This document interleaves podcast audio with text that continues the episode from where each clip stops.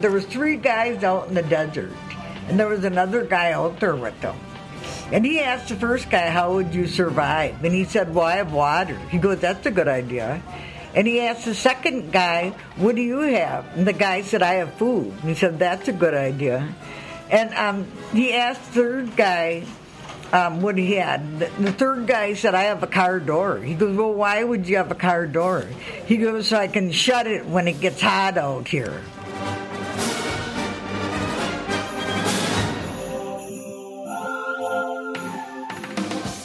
Behind the Veil, Uptown is on the air.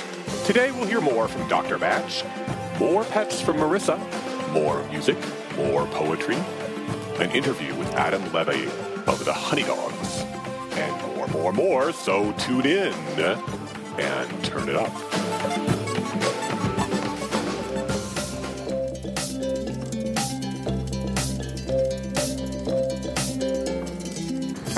This is Mark Jensen calling in for the podcast Behind the Veil Uptown. We are traveling. Jonathan and I are traveling on the way to Ragnar. Jonathan, how far about is it to Ragnar? Uh, we got about a 45 minute drive, Mark. 45 minute drive. We'll check in later.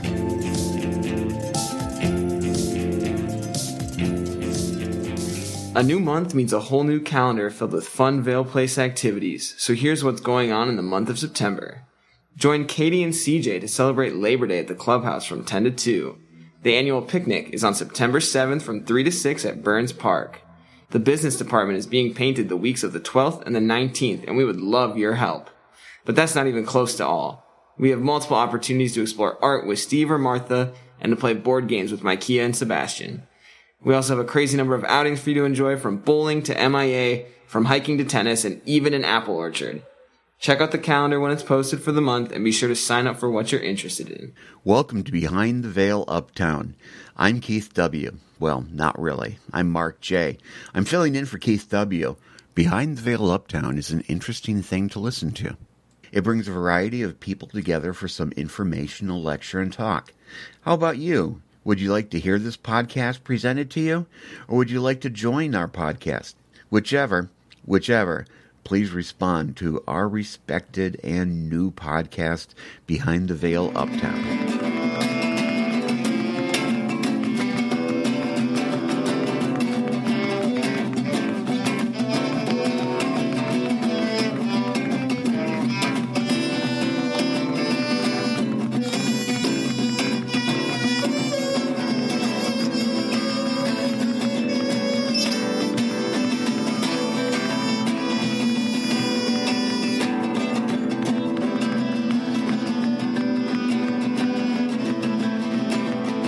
This is Marissa with her pet segment. Today I'm here to talk about a dog that wasn't mine but made paw prints across my heart. Monty. Monty's family was the Andersons, who consisted of Scott, Liz, Sean, Shay, and Chris. Monty was put down this August due to aggressive cancer on his leg and hip, and had his eye removed earlier this year because of cancer. Monty was a yellow lab who had a habit of stealing the remote to get his boy's attention. I watched Monty when his family was on vacation, but my mom stayed there when she was homeless. And Scott, the dad, was a pilot, so whenever he would bring his suitcase out, Monty would get so depressed and just whine and look at his dad and say, Daddy, are you leaving me? But my mom had a very special bond with Monty when she stayed there. My mom would give him cough drops at night and would be there for him all the time. Monty would steal socks, blankets, and remotes to get his human's attention, and it was hard to get what he stole back. Monty wasn't allowed in the kitchen, but would counter surf on the peninsula that he could reach, and would eat anything that he could get his paws on. He loved his peanut butter. He knew what time he was supposed to be fed, and he would do this high pitched, whiny bark to let you know to feed him. And you would have a conversation with him just whining and barking. He was very vocal. He also had a dental stick treat after dinner that would clean the tartar from his teeth, and you could not say dental stick because he knew what that was, so he would start begging for you to give him a dental stick. Monty was so sweet. He was allowed on furniture, so he would cuddle up to you or sleep on your bed. He would go around your neck and your shoulders and just sleep there on one of the chairs. Monty also loved his toys, whether it was a dragon, a wubba, a bone, or a ball. He was always ready to play. Monty always wanted to be with people, especially if you were the only one. He was this friendly, barking yellow lab. I'm glad that I got to know him. Goodbye, Monty.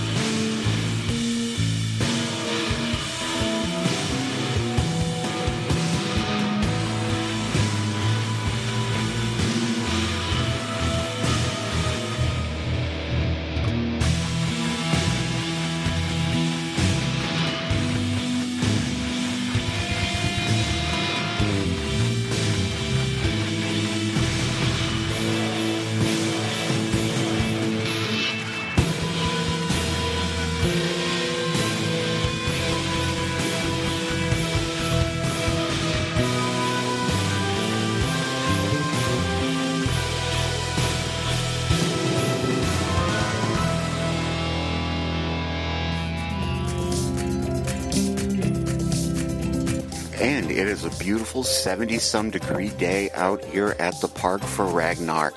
We've got people pulling in and getting prepared. People are throwing on their yellow vests. And in a little bit, we're going to hear from Chad and see what he has to say about how the day's progressing so far. Ladies and gentlemen, Chad. I have two words for you walkie talkie. We are having problems with the talkie talkies, technical difficulties. If you have any, please come back to uh, back in the past and visit us here at the park and get us some walkie talkies. As what one could argue an authority on rock music, First Avenue says of our guest, he is regarded by many to be one of the great American songwriters of his era. He currently performs in the three piece band Turn Turn Turn, who mix in a collection of cover and original songs. And prior to Turn Turn Turn, he fronted the band The Honeydogs from 1994 to present and released 10 or 11 albums depending where on the internet you look. So let's ask the source. Adam Levy of The Honeydogs and Turn Turn Turn fame. Thank you for coming on Meet the Music. And how many albums did The Honeydogs release? Man, that's so funny. I was just counting today all the records that I've made, which number about 16. Mm-hmm. Um, and of those varying projects, um, 11, 12, I think. 12. Okay. So I was looking at the wrong play. And that was going to actually, my next guess was how many albums do you think you've released or been part of creatively?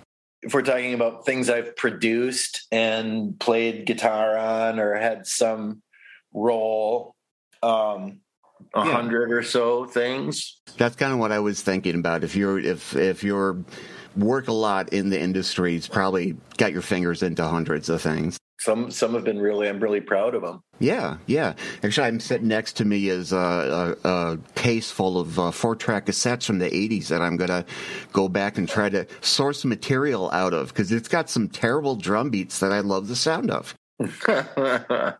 Now, I myself have just recently tapped into the discography for the Honeydogs, and I've listened to Here's Luck twice, and I love it so far, and looking forward to listening to more. Um, this is a tough question, I'm sure, but which album of yours is your favorite? Hmm. You know, I mean, my solo record, Naubinway, uh, is a very personal record just because it's related to mental health stuff and it's about my son who died in 2012. Yeah. That is a very special place. Um, the thing that I've done most recently, the newest Turn, Turn, Turn record that I produced, um, is coming out this November. And I'm, because I did it myself, um, I'm really proud of that. And I'm proud of the music I wrote and kind of the collaboration that I've worked on with these, uh, these two other women and the band that we've put together. It's just really pretty exciting. If I had to say what's my favorite Honeydogs record, that's also tough. Um, mm-hmm. I think, you know, 10,000 Years as a Special Place and Amygdala are probably my two favorites, but I like them all for different reasons. You know, they all kind of mark a different point in your life and they mean something to other people, you know, because yeah. they heard them at certain times. What advice would you have for a passionate amateur musician? Because at Vail Place, we have many that use music therapeutically from either practicing it or, um, you know, how, how, how can you divine good mental health out of music? Well, I think the creative process is really important for mental health. Um, I also think just creating and not getting some kind of professional help isn't the best idea either because you can really get into your own world and your own reality but i think if you're really self-reflective mm. um, whether you know you're using medication or cognitive therapy or some combination therein um, i think for those of us that really struggle with addiction or depression anxiety other stuff creativity is just another therapeutic outlet, you know, to really examine what you're going through, make sense of the world. I, I have chemical addiction that I've put in the past from a couple years now, and uh, for me, it's creativity is is one of the things that's pushed me throughout my life, and it's it's what's helped me get through uh, sobering up and and trying to come up with a new way of looking at life. Absolutely, I mean, when I when I stopped drinking, that was the place that I turned. Like, what's gonna what's gonna bring me joy and making something new from nothing? You know, always feels good. Even just working on it, you know, you get you can get lost in it in a really good way. It feels like you're connecting with some other realm of reality. Yeah. It seems that some people, myself included for a long time, uh, didn't see active listening as a therapeutic brethren to actively playing. Or re- what is it, reactive listening? With Zoom or in a conference room, there's breakout sessions where people can talk after the main event. In live music, there aren't really breakout sessions unless you count Perkins at 2.15 in the morning but you perform emotionally gripping music live and the question is do do you see performing live to hundreds of people as a form of group therapy? And for who is the therapy most beneficial the listeners or for you? I can speak to the the, the reality of connecting with other people sharing your deep secrets or your uh, perspective on the world and having people listen respectfully to that or their bodies are moved by what you're doing you know like it's pretty it's a pretty cool thing. And it's cool to be on the receiving side of that as a listener you know when you're when somebody is really giving a good show and you love their music it's just it's a really kind of communal transcend transcendent experience. It's it's amazing uh, I was reading up a bit on music therapy, uh, and it seems that it's broken up down into two types of therapy: receptive and and active. Many of my member friends at Vail use receptive music therapy sessions, like listening to Journey after completing a daunting task, as a reward and a way to relax. Are there any tips that you've experienced and could share for the Vail Place member who uses music to unwind or get psychologically prepared for a task? Listening to whatever music releases dopamine in your brain is just a good a good thing to do. There are active music therapy practitioners at Vail Place too. I make my music to be creative and creativity is one of the values in my life. So I'm often in the, the active therapy camp. And it's not like you need to actively pursue therapy. It's just a byproduct of composing. Do you personally feel more value from listening or from playing? There are times when I'm just transported by someone else's music. Music that we fall in love with really has a role in marking points in our life and kind of creating memories.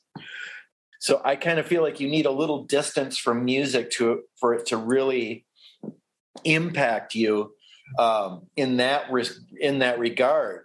But playing music is like if I was told I could never play music again, it would be like one of the most tragic things in my life. That would be really hard to adjust to it. Performing music is such an integral part of who I am. And it's so therapeutic and it's so necessary to my um, kind of existential place in the world, I feel. It's yeah. just two completely different things. I can't really compare which one's more important, playing or or uh, listening. Okay, they kind of depend on each other in a lot of ways. As far as uh, music goes, when you want to actively when you want to not actively listen or to lyrics or a deeper meaning and just shut your brain down and bob your head to rhythm, what album is your ear candy album? I think it's just it sort of depends on depends on what what I'm into at any given time. I've really been enjoying the Haim record, their last album that they put out, and I went and saw their show. And you know, it's not exactly like music I myself make, but it just it brings me a lot of joy. I love the old those Beatles records, especially if I don't listen to them for a while and revisit them. Those are very like uh, they just bring me a lot of joy. I think it kind of connects to what I was what I was thinking of, and I couldn't process it at the time. From the last question about the value in listening or playing, is that listening has the surprise factor, where a song can just say hello, and and you haven't thought about it before, you've never heard that before, and it it grabs you. I remember the first time I heard Dead Kennedys. And I remember the first time I heard Smells Like Teen Spirit. And they're both the, the, the surprise fact just being grabbed and shaken, that was worth a lot to me. It's it's very rare when I find something that really blows me away.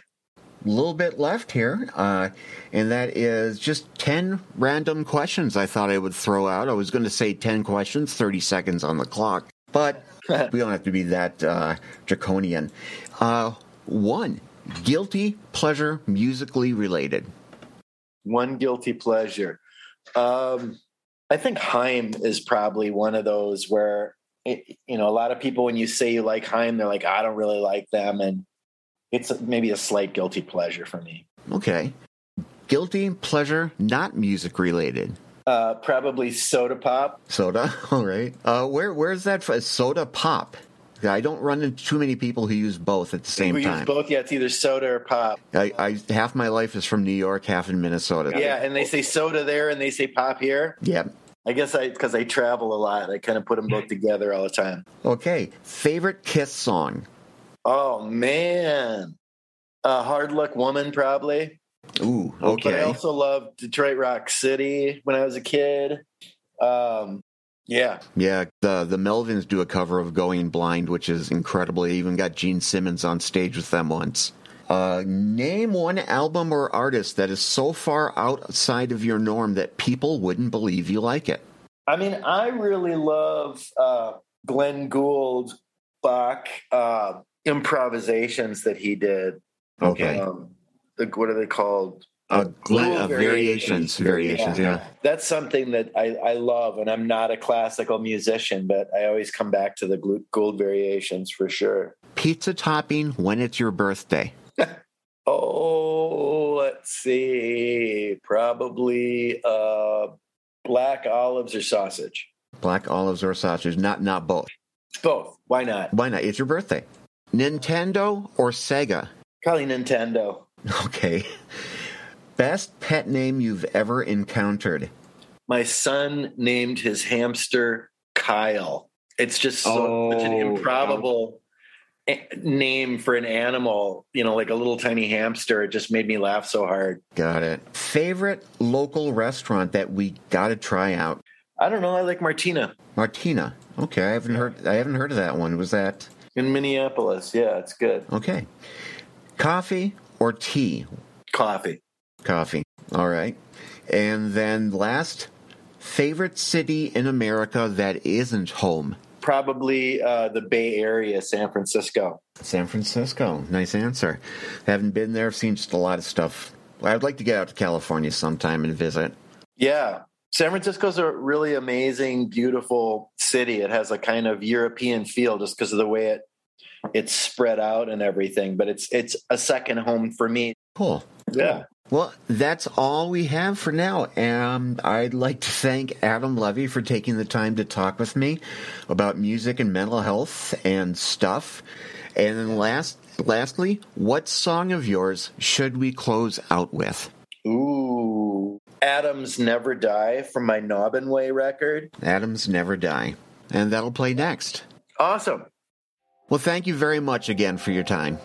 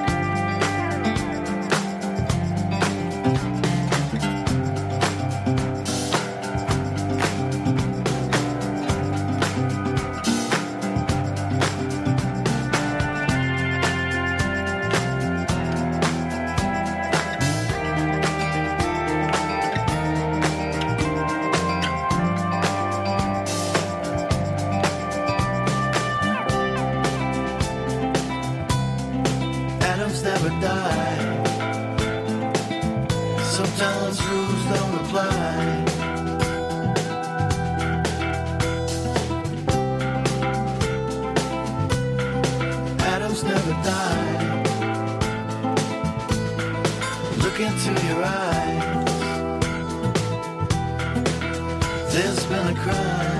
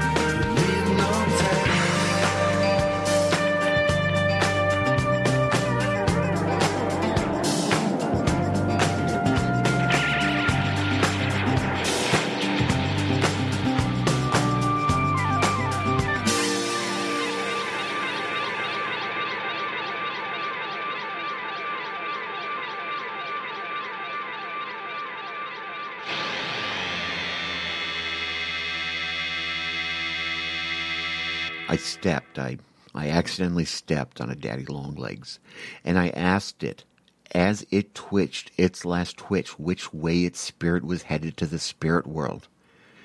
And it pointed that way. And that way. That way and that way and, and that way. That way. Definitely that way and and over there. Hey, hey, Dr. Batch. How do I stretch before my tennis game? I don't know. How do you stretch before your tennis game? Come on, man. You know what I mean. No, I don't. But that's never stopped me before. I mean, I know what you mean. You want to stretch before your tennis game to avoid injury. Everyone wants to stretch before the game, but nobody stops to stretch after. stretch after? I've never had that. I bet you haven't. That's because stretching only once and before exercise is bad advice meant for good reasons. So everyone passes it on as fact. But really, you want to stretch after as well. Wait just a gosh a minute. I have to stretch before and after? Can I just do one? Well, of course you can. And any stretching is beneficial. It's just that after a workout, you have increased circulation and more oxygen getting to those muscles. So why not take advantage of that momentum to do some good stretching after? It can even help improve your performance next time you play or work out. So let's say I'm playing tennis. And are down by seven. Shut up. So I'm playing tennis and we finish up our match. Uh, when? Winning because your opponent didn't show isn't really a win. Why am I losing my hypothetical tennis game and this discussion? Maybe you should have stretched first. Come on now, Dr. Batch. Which is it? Before or after? Seriously. Seriously? Stretch mildly before a game to improve circulation and move oxygen to those muscles. Let's call it by a name people are familiar with warming up. But other people call it dynamic stretching. Just do lowered speed, light versions of the exercises or game you'll be playing. If you're going to lose a game of tennis, Stop that. then you should warm up with full range of movement stretches. Move your arms slowly and deliberately as you mime serving and running and swinging. And after my big win, I stretch then. Big win! Dream big, grasshopper. But yes, at the time your circulation is pumping, oxygen is filling your muscles and body. But I'm so tired after working out or playing a game of, say, full contact golf. But think of how better you'll feel next time you play. Not buying it? Well, how about if we move slowly and deliberately while allowing the oxygen to continue to flow and call it a cool down? Oh, I know cool downs. I can do that. Yes, you can. Well, I have to run. I'm getting an award for being a good doctor. Someone consider you a good doctor? Yes. Why? Oh, it's just a bit of a stretch. Hello. Hi. So, what? I happen to be in town. You were in town? And I, uh. I found a rock. You found a rock? Yes, I found a rock. Found a rock. No, no, it's not a stone. It's not a stone. Okay. Yes. You sure? Yes. Is it positive? It's a rock. Are you sure it's a rock? Is it the rock? No, I mean, I don't mean the rock. Yes. A simple rock. Okay, it's a simple rock. Is it skipping stuff? It's not skipping rock. Okay, okay. Oh, forget it. Really? Oh, man.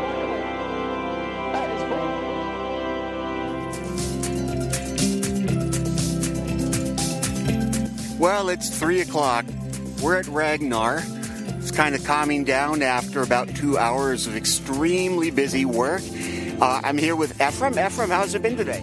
It's been fantastic, really. It's uh, it was so nice to get out uh, with my club uh, members, uh, and I'm having so much fun. The scenery is beautiful. The runners are grateful when you wave them and cheer them on, and uh, such a great time. And uh, thank you for the clubhouse for uh, bringing us here.